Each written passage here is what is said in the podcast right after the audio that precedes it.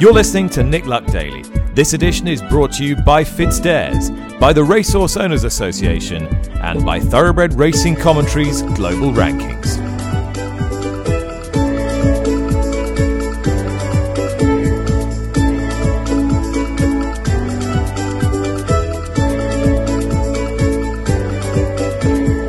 Hi, welcome to Nick Luck Daily. It's Thursday, the 14th of July. This weekend, the feature race is the Weatherbys Super Sprint. We'll be talking to Nick Craven from Weatherbys about that a little bit later on in the show. We will be touching on, on the whip, of course. It's the, the big story this week. My guest is uh, Jonathan Harding of the Racing Post. He'll give his view on that. But we do start with the news that Desert Crown is by no means a certain runner in next weekend's King George. He did head the market, um, now around about joint favourite with Westover, the Irish Derby winner.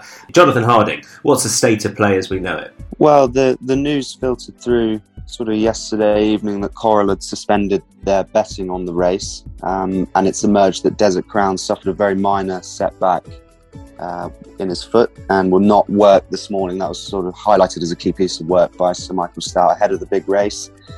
So he's he's not worked this morning. There's not an enormous cause for concern coming out of the camp, although we never really know. Um, it was good of his connections to spell out and let people know for the sake of punters, but it certainly blows a big hole in, in what was looking like a, a hell of a competitive race if, if he doesn't line up. It, it was looking like a, a very, very interesting race, top of the market between the the the Derby third and um, Irish Derby winner and, and, and the Derby winner himself. Um, pr- prior to that, I mean, did you have a view on the race? Did you did you feel that, that Desert Crown was a good thing, if you like, and, and this sort of blows that out of the water now, or, or did you think it was a bit more open than that? Well, being wholly unoriginal, I thought Desert Crown should or was going to win and might still. Um, he was so impressive at Epsom.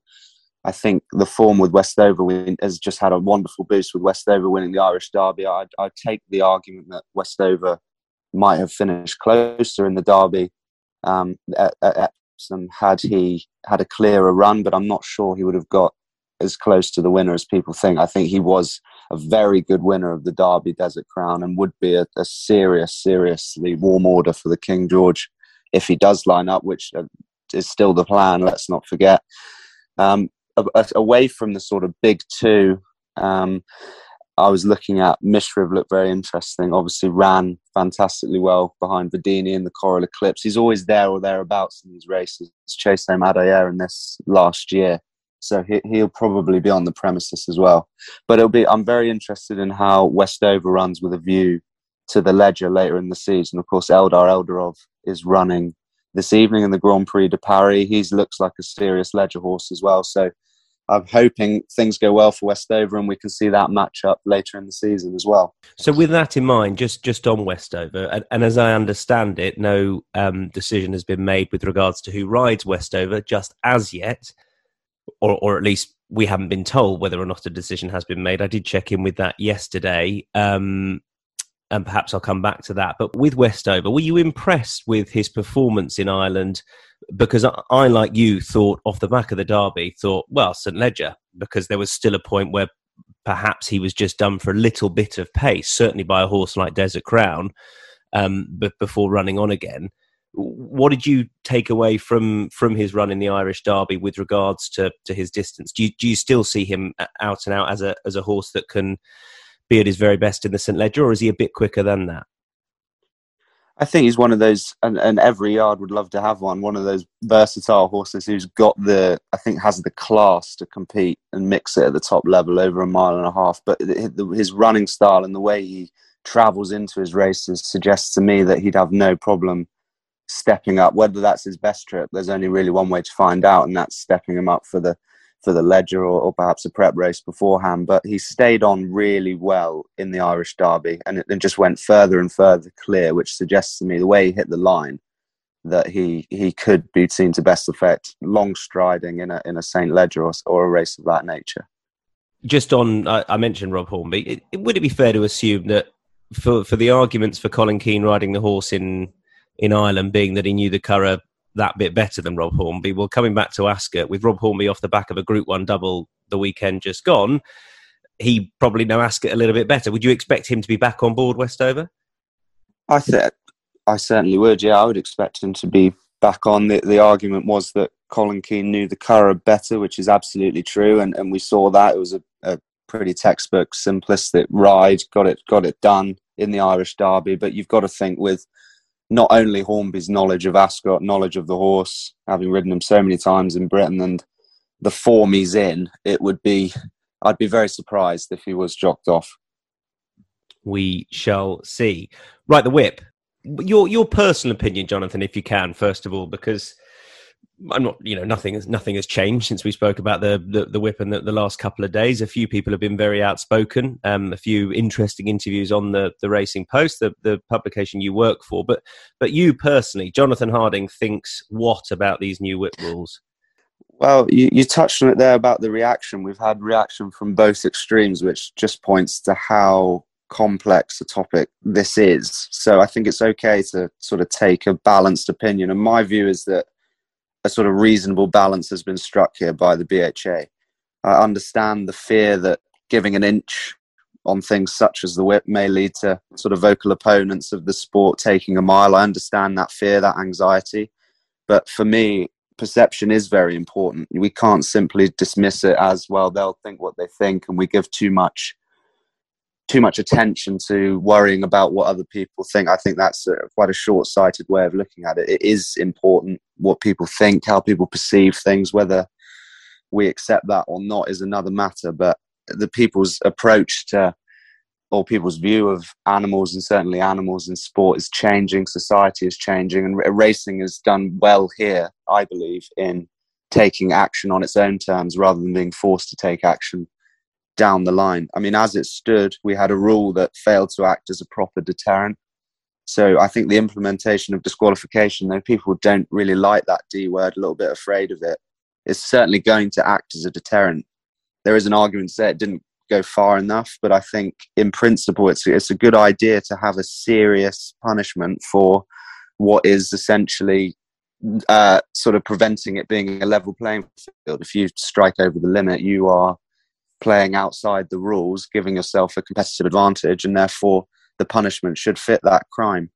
I, I, see an awful lot of people suggesting that, well, it's the trainers and the owners and the breeders that are punished if a horse is disqualified. But I would argue, and, and this is something I've seen a few years ago, Charlie Fellowes raised actually, is that trainers, owners, and breeders are punished now. If you're on the second and you're beaten by a horse where the jockey exceeds the whip rule or the number of strikes, sorry, and your jockey hasn't, then you're being punished essentially for what they've done, and they'll take the ban and keep the race. So I think it's uh, it will certainly work as a deterrent, and I think while there's going to be an adjustment phase, um, I'm hoping that rule doesn't have to be used too often, and, and the jockeys seem to have sort of got behind it. And it's one of those where it has to be done right now. The BHA's been decisive. There's a lot of work's gone into it. They've drawn a very clear line in the sand and said, this is our position, this is what we're being act- proactive on this topic.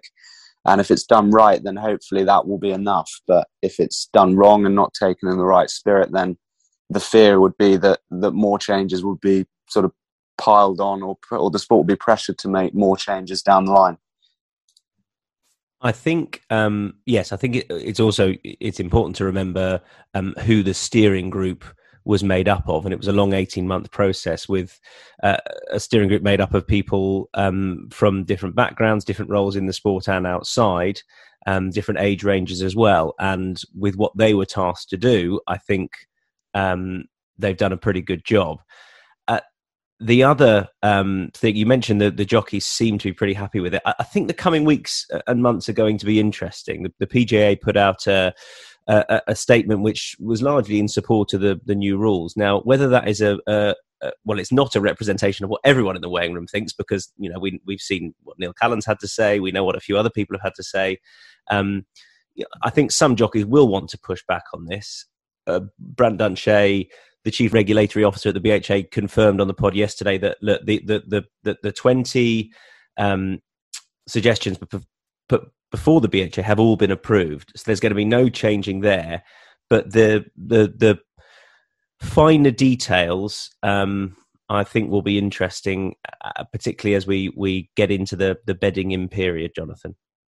No, you're absolutely right. And and to say the jockeys seem okay with it is more a case of the sort of the elder statesmen that have come out and represented jockeys incorporated as it were have given the view that yeah we're willing to knuckle down get on with the other sports bring in rule changes and, and jockeys will um, will just get on with it because I believe that they take their responsibility seriously in terms of the perception of the sport and they're, they're willing to make those small changes and adjustments if it is to the greater benefit. I I do think they are feasible adjustments, but like you say, there will be a, a bedding in period where people might have to slightly change their style and they might be a little bit resentful about that and there will be people in that weighing room, just like there are people in the industry who feel that actually, no, we shouldn't have changed anything and the current rules were fine. That's okay. But as I say, generally, the, the jockeys have been presenting a united front under the PJA, and it'll be interesting to see how it how it develops as it beds in because it is a it is a little bit of a cultural change for them.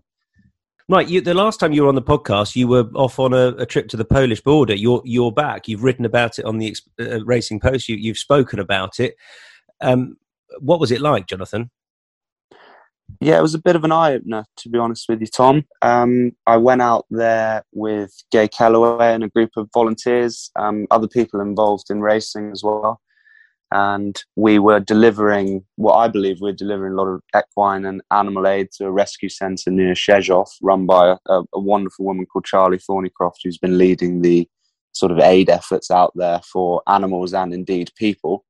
But it, it transpired that we we're also taking humanitarian aid, so it was a mixed trip in that sense. So I was able to deliver supplies to a refugee centre in Przemyśl and see a little bit of the area and it was it was pretty harrowing to be honest with you but there was a wonderful good news element at the end in that we were able to bring back four Ukrainian refugees with us rather than come back with empty seats through a charity called Love Bristol. So it was an eye-opening trip it was a difficult trip very tiring but uh, uh, in the end it was it was a fantastic experience and it was great to get back and see people donating to Gay Kellaway's Just Giving page, which essentially funds the delivery of those animal supplies, also the humanitarian and, and the whole trip, bringing people back. So it was good to see the racing community get together as they often do when, when it's required with these big picture things and really get behind it and get behind that important work that Charlie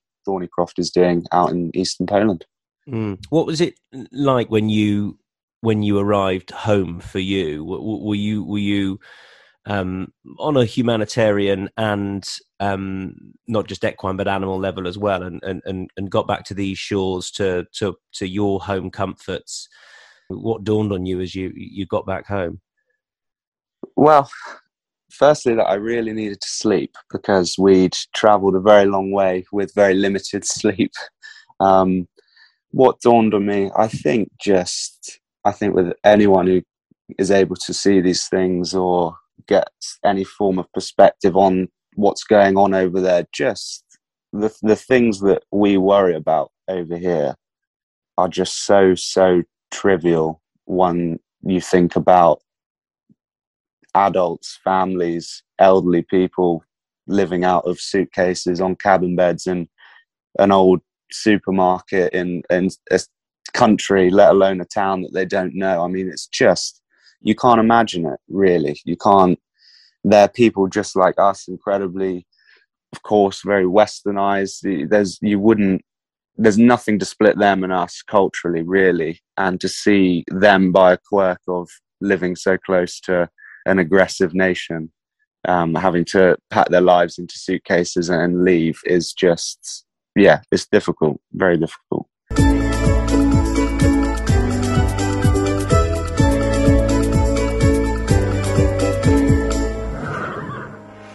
This weekend, it is the Great Racing Welfare Cycle, which is a, a mammoth challenge. We, we, touched on it a, a good bit on the, the, podcast this time last year. Uh, one of the people that took part last year was Amy Wrighton, who's back with me now. Uh, Amy is a, a welfare manager in the East 4 Racing Welfare, and you are mad enough to go again, Amy. Well done. I know. I can't actually believe it myself, and, and on potentially one of the hottest weekends of the year as well. it'll be a challenge. Oh yeah, that that too. um, what what was it like last year, Amy? So last year, I'd say I'm, I'm quite a competent cyclist and, and I do a lot of training. Um, however, those five days, 500 miles was probably the biggest challenge I've done on anything um, in my life, so it was quite a challenge. Mm. So I'm not anticipating this will be any small feat either. Um, no, I, I, I can imagine it won't. Where sort of day to day was it was it a case of rest as much as you can, try and put the, the pain out of your mind, and just get back on board the bike the next day? Yeah, it was, um, and it was kind of get through the miles, then have a rest, and then get going again. Whereas this is obviously going to be 24 hours of just continual cycling, pretty much. So Mm. it's um, yeah, going to be a challenge. That okay, so just spell out exactly what's in front of you this weekend. So um, it's a 24-hour challenge, and we are taking on a 30-kilometre route, which we ride for 24 hours in teams of four um, around Cheltenham, um, with one of the hills being the side of Cleeve Hill. So anyone that knows Cheltenham and, and obviously been to the amazing festival, you've got that lovely backdrop of Cleeve Hill. We'll be going up and down the side of that and around a route round there. So um, nice views, but I think that we won't be taking much of those in. So so so so so so watch starts and it stops 24 hours later, and between you, you have to cycle continuously. Yeah, pretty much as many loops as we can do, and I know that we've got some very competitive other riders doing it. So um, I think there'll be um, some some amazing challenges and the results put put out for it. Um, last year, one thing I was struck by was that it felt like a real team effort, a racing welfare team, and, and you know everyone that took part really got on board that it was for a, an excellent cause, um, and and that that looks like it's going to be embodied again this year.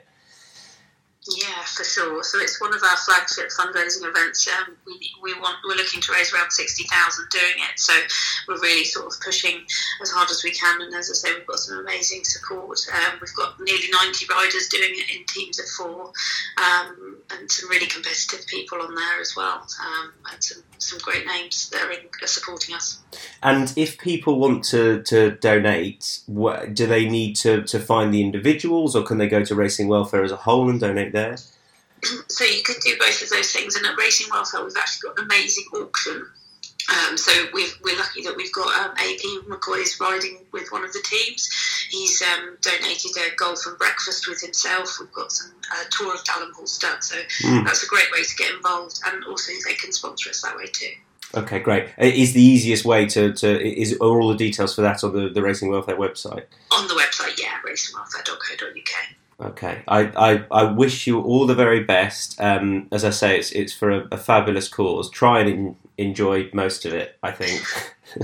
Lots of sun cream. yes, um, Amy. Thanks ever so much for joining me, and good luck. Thank you. Thanks very much. So while the great racing welfare cycle is the cycle of the weekend, the race of the weekend is the Weatherbys Super Sprint. And pleased to say that Executive Director of Weatherbys, Nick Craven, joins me now. Nick, welcome along. Um, so, so the this sponsorship has, has been going how long now, Nick? Well, the, race was first run, Tom, in 1991, um, and then we became involved as sponsors in 1993. So it's a, it's a good stretch. I'm not quite sure where it sits in terms of longevity of sponsor, but uh, I think we'll, we'll be up there with most. Oh, Um, certainly. I mean, it, yes, it, it's um, that in the current day and age, I think that's pretty good going since the early '90s. Just, just for anyone that isn't um, up to speed with what is special about this race, given the you know, given how much horses cost these days, particularly young, speedy juveniles, um, what is significant about this race? Well, it's really going back to 91 when the race was first run. It was a brainchild of the then Lord Carnarvon, um, who was chairman at Newbury at the time. Um, and his idea was to have a race that encouraged or, or really supported and rewarded the, the less expensive horses. So the race conditions really um, weight a horse according to what it cost at public auction. Um, and I think in those days, when it was first run, I think the maximum cost of a horse was around the forty thousand pound mark. Um, it's now sixty three thousand pounds. Um, so it's it's it, and basically the weight comes down according to the um, according to the, the cost of the horse below that. So obviously the top price would be uh, the highest weighted horse would be the horse by and large, obviously allowing the colts and fillies allowances. um, would, would be the top priced horse, um, and the horse that costs the least would be the, the, the lowest priced horse. So it's, it's quite a nice way of, I guess, giving the, the, the lowest priced horses a, a, good chance of the, of the day at the sun, really. And, and what it means is, I mean, you've got a horse this year like Rogue Spirit, for example, who just about heads the betting, who was picked up for 11,000 guineas. I mean, you know, and, and you, you, now that horse is com- competing for a chance to win a huge pot. Yeah, exactly. Yeah, a Rogue Spirit. So Billy Jackson Stops and Tom Clover, the trainer, Rogue Spirit, eleven thousand attached December sale. Um, obviously, the horse has been going incredibly well, um, and obviously a big big chance on on Saturday. And I know Tom has been quoted as saying that he's always liked the look of the um, the super sprint and come second once already as well. I think Happy Romance a couple of years ago. Um, so you know, trainers like Tom, if they find the right horse, will, will target races. Um, you know, particularly the super sprint. Um, and what we, what I tend to, to find that you know, you'll, you'll look at the the, the sprinters at, at, Royal Ascot, sprinters that may have won their race at Royal Ascot or or been placed. This seems a sort of natural progression for them to to come on time wise. It seems to work pretty well, and it's happened a few times in the past. Ascot performers have come on and and, and, and contested this and sometimes won it. Yes, it, it is. It is often a, a stepping stone. Um, I mean, funny enough, you often find races at I don't know Windsor and Leicester as, as well that have, have sort of um, have made a mark in terms of producing horses going on to, to run well or win the super sprint. But you know, going back even from the start when Paris House was the first winner for, for Jack Berry all those years ago, um, he had been second in the Norfolk um, to Magic Ring, if everyone remembers that. And then Lyric Fantasy, obviously, whoever knows, was a complete superstar, the Pocket Rocket. Um, she'd won the Queen Mary. Whiskey won it the following year, the first year we sponsored it. Um, and then Flanders, Tim's Tim had a really good filly called Flanders, who was an outstanding broodmare as well, and still going as far as I know. Um, she had won the Windsor Castle in '98. Um, Superstar Leo, um, who William William Haggas um, trained again, and a really good winner of the race, won the Norfolk on the way there. So Ascot does tend to have sort of um, had a had a say in how horses have gone on to perform in the super sprint. I, I won't I won't ever forget Tiggy Wiggy because as far as I was concerned, she, she couldn't be beaten in the Queen Mary, and Julie was. And then I had this stupid idea that she couldn't carry top weight in the super sprint, and, and, and she went and absolutely bolted up by six lengths. So there you go. And you know she's part of the the, the Hannon history of the race. Both both senior and junior have a. I mean they they, they send out a lot of ammunition. Yes, no, incredible, and I, and I guess it's it's sort of testament to the fact that Richard Senior obviously um, when the when the race was being devised, as I said, by, by Lord Carnarvon back in the nineties, um, Lyric Fantasy was trained by, by Richard, um, appropriately, and he went on to put a real stamp on the race. I think I think um, Hannon Senior has trained seven winners, and and his son Junior has trained four winners. Um, so three in the last four years as well. So they really have made a mark on the race. Yeah, and um, I'm hoping we're going to um, feature Richard Hannon on the, the, the pod tomorrow um, with regards to, I think he's intended five runners, so hopefully more on that tomorrow. Nick, this is the, the sort of feature sponsorship of, of yours. Of, of, how many other sponsorships do you have? Um, Tom will sponsor around 100 races each year. Um, it perhaps is a flagship. I think Cheltenham might say that it's um, dead heating for for flagship alongside the champion bumper. Um, yes, I, I, I, was in I was in flat mode, Nick. it's, it's the summer. Quite right, yeah. I mean, the races like the Cheshire Oaks, the Lonsdale Cup, um, there are plenty of other good races to be sponsored in the portfolio. It's um, it's important for us. We want to be seen as, as supporting the industry in a big way, and I think that I think the sponsorship portfolio is a good way of doing that. We're at Cartmel on Monday as well, so so everywhere we get to. Yeah, enjoy your sticky toffee pudding, Nick. Thanks ever so much. My pleasure, Tom. Well, Nick's technically on holiday, but we we all know he doesn't actually rest. And a couple of pieces from him now. Uh, we start with Bahraini based owners KHK Racing. Well, this month's Great British Racing International International Owner in Focus, in association with Thoroughbred Owner and Breeder, is His Highness Sheikh Khalid bin Hamad Al Khalifa from KHK Racing Limited. Um, Bahraini based operation. The yellow and black silks, Eldar Eldarov, um, sported those at Royal Ascot this year to victory. Uh, Oliver St. Lawrence has been um, responsible for much of the bloodstock that is racing in, in Europe for, for KHK, as well as other Bahraini interests, and joins me now. Now, Sheikh Khalid Oliver has got quite an interesting backstory, hasn't he? Uh, yes, I mean, he's coming with a big splash in the last few years and um, seems to be really enjoying himself. But am I am I not right in thinking that he's he's Bahrain's principal um, exponent of martial arts? Am I am I am I not right there?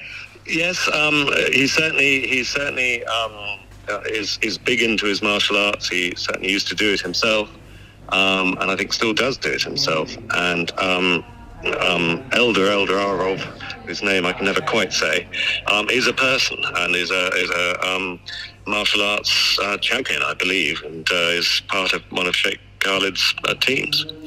Now, what we really want to know is: is he applying himself to the the, the, the study and um, business of horse racing as passionately and as enthusiastically as he as he has done with MMA?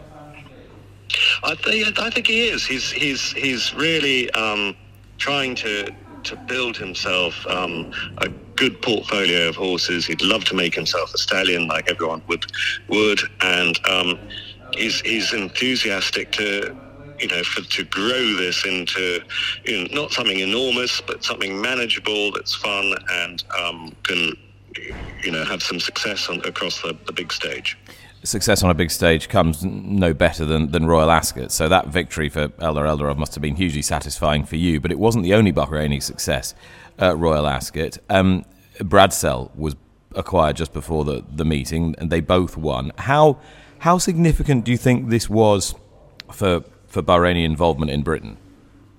I, I think, well, we'll see you in time, but they're both the brothers. I mean, Bradsell's owned by Sheikh Khalid's brother, Sheikh Nasser under his victorious racing banner. And, you know, both had come over. They were in at Ascot for the whole of the week. Um, and they were, you know, really keen to take taste some Ascot success. Sheikh Nasser's had it before with Daahyeh in the Albany about three years ago. Um, and they, you know, the amount of money they've been putting in, um, you know, they wanted to have some success and to be able to deliver for them was very satisfying. And they certainly got a lot of enjoyment out of it. And what are the plans for these horses now? Um, Bradsell, I think we're going to aim at the at the Phoenix Stakes in Ireland. Um, I think that'll be his next target. And Eldar Eldarov, we're a little bit more up in the air exactly what we're going to do. Um, we're going to leave him in a Group One in France next week and see what that looks like. Um, we're probably going to try and keep him to a mile and a half for the moment um, or bring him back to a mile and a half. We think he's got potential at that distance. Um, and um, we'll see. And, and the St. Leger will definitely be on the on the um, you know under consideration later in the season. But I think we're going to try him over a mile and a half next. And how busy do you anticipate you being at the at the yearling sales this autumn on, on behalf of, of these owners? Um, well, I haven't had that conversation at all with them, um, but I, would like to think that having had some Ascot success and things, that they will be back for back for more. They certainly seem very keen to, um, you know, to continue their involvement. So um, hopefully, yes, we'll be as active as we have been the last few years. Good luck to KHK Racing. Our, our thanks to Oliver St Lawrence uh, for speaking on, on their behalf, and, good luck to Eldar Eldarov, who runs in tonight's Grand Prix de Paris. Uh, okay, to Australia now. Here's Nick. I know we're in the middle of summer here in the UK, but it won't be long till we're turning our thoughts to the big uh, autumn festivals or spring if you're in the southern hemisphere, which means that we start focusing on the Melbourne Cup, the Melbourne Cup Carnival, everything that Victoria has to offer at that time of the year. And I'm very pleased to welcome into the show Paul Bloodworth, who's the International and Racing Operations GM for, for Racing Victoria. Uh, and Paul, you've been spending a little bit of time here in, in Europe. What have you yielded and what have you been hoping to achieve? Yeah, thanks for having me on, Nick. Uh, look, it's been a really productive trip so far.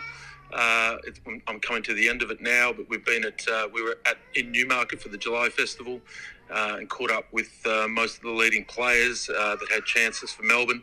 And then in the last four days, we've been in Ireland and talking to people like Aidan O'Brien, Joseph O'Brien, Willie Mullins, Johnny Murtagh, and a few others as well. So what I've gleaned so far is I feel like uh, there was some, you know, we had some very well documented changes to our veterinary requirements last year that created a lot of uh, consternation and, and uh, we got a lot of feedback on that.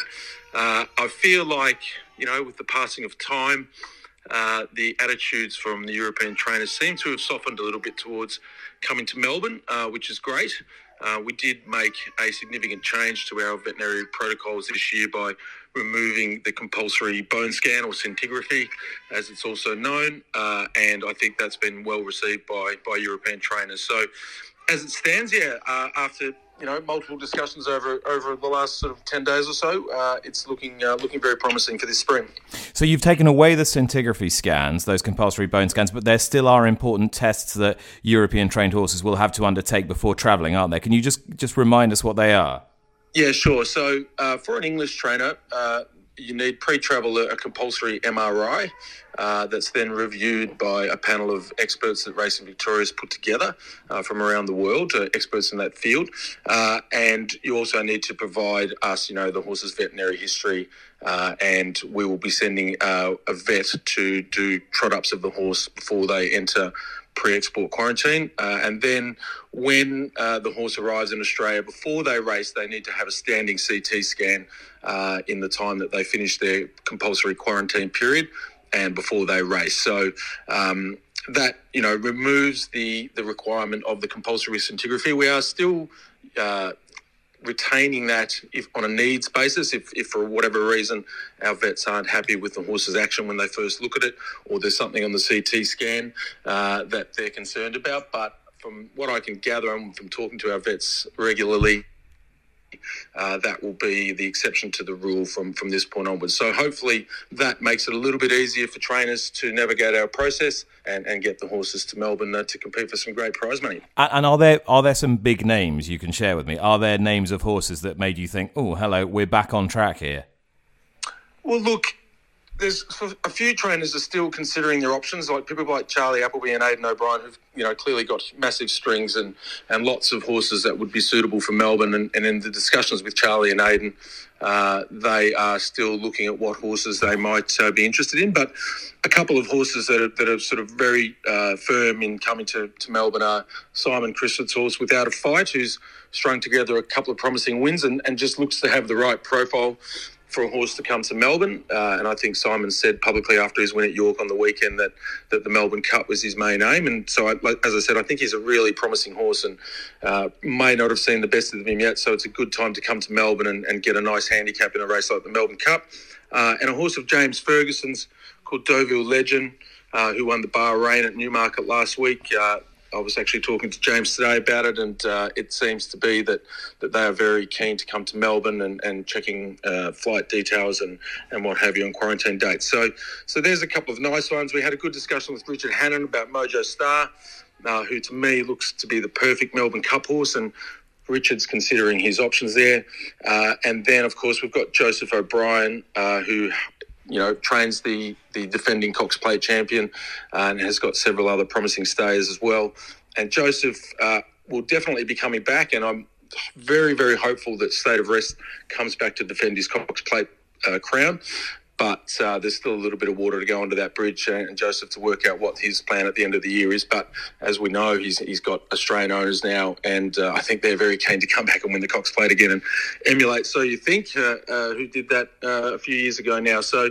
So there's just a few. Uh, we have invited uh, William Haggas's horse Alenquer for the Cox Plate this year, uh, and I had a long chat to William at Newmarket last week, and he's he's very interested in the offer, and uh, he's considering his options, and clearly he's a horse that would have plenty of hmm. options at the end of the year as well. So. So that's just a little bit of a snapshot of, of some horses that seem to be um, seem to be very keen on coming to Melbourne this year. Jonathan, all uh, I need from you now is to send us away with a tip, preferably a winning one, but no pressure. Yeah, hopefully a winning one. I'm um, going to go with Peachey Carnehan, which is a brilliant name, in the 220 at Hamilton. Races off a one pound lower mark than when third at Doncaster last time. Course and distance winner, and I think has a, an excellent chance. Jonathan Harding, thanks ever so much. Uh, thanks to everyone at home for listening. And uh, I'll be back with you again tomorrow. That was Thursday, the 14th of July. Bye bye.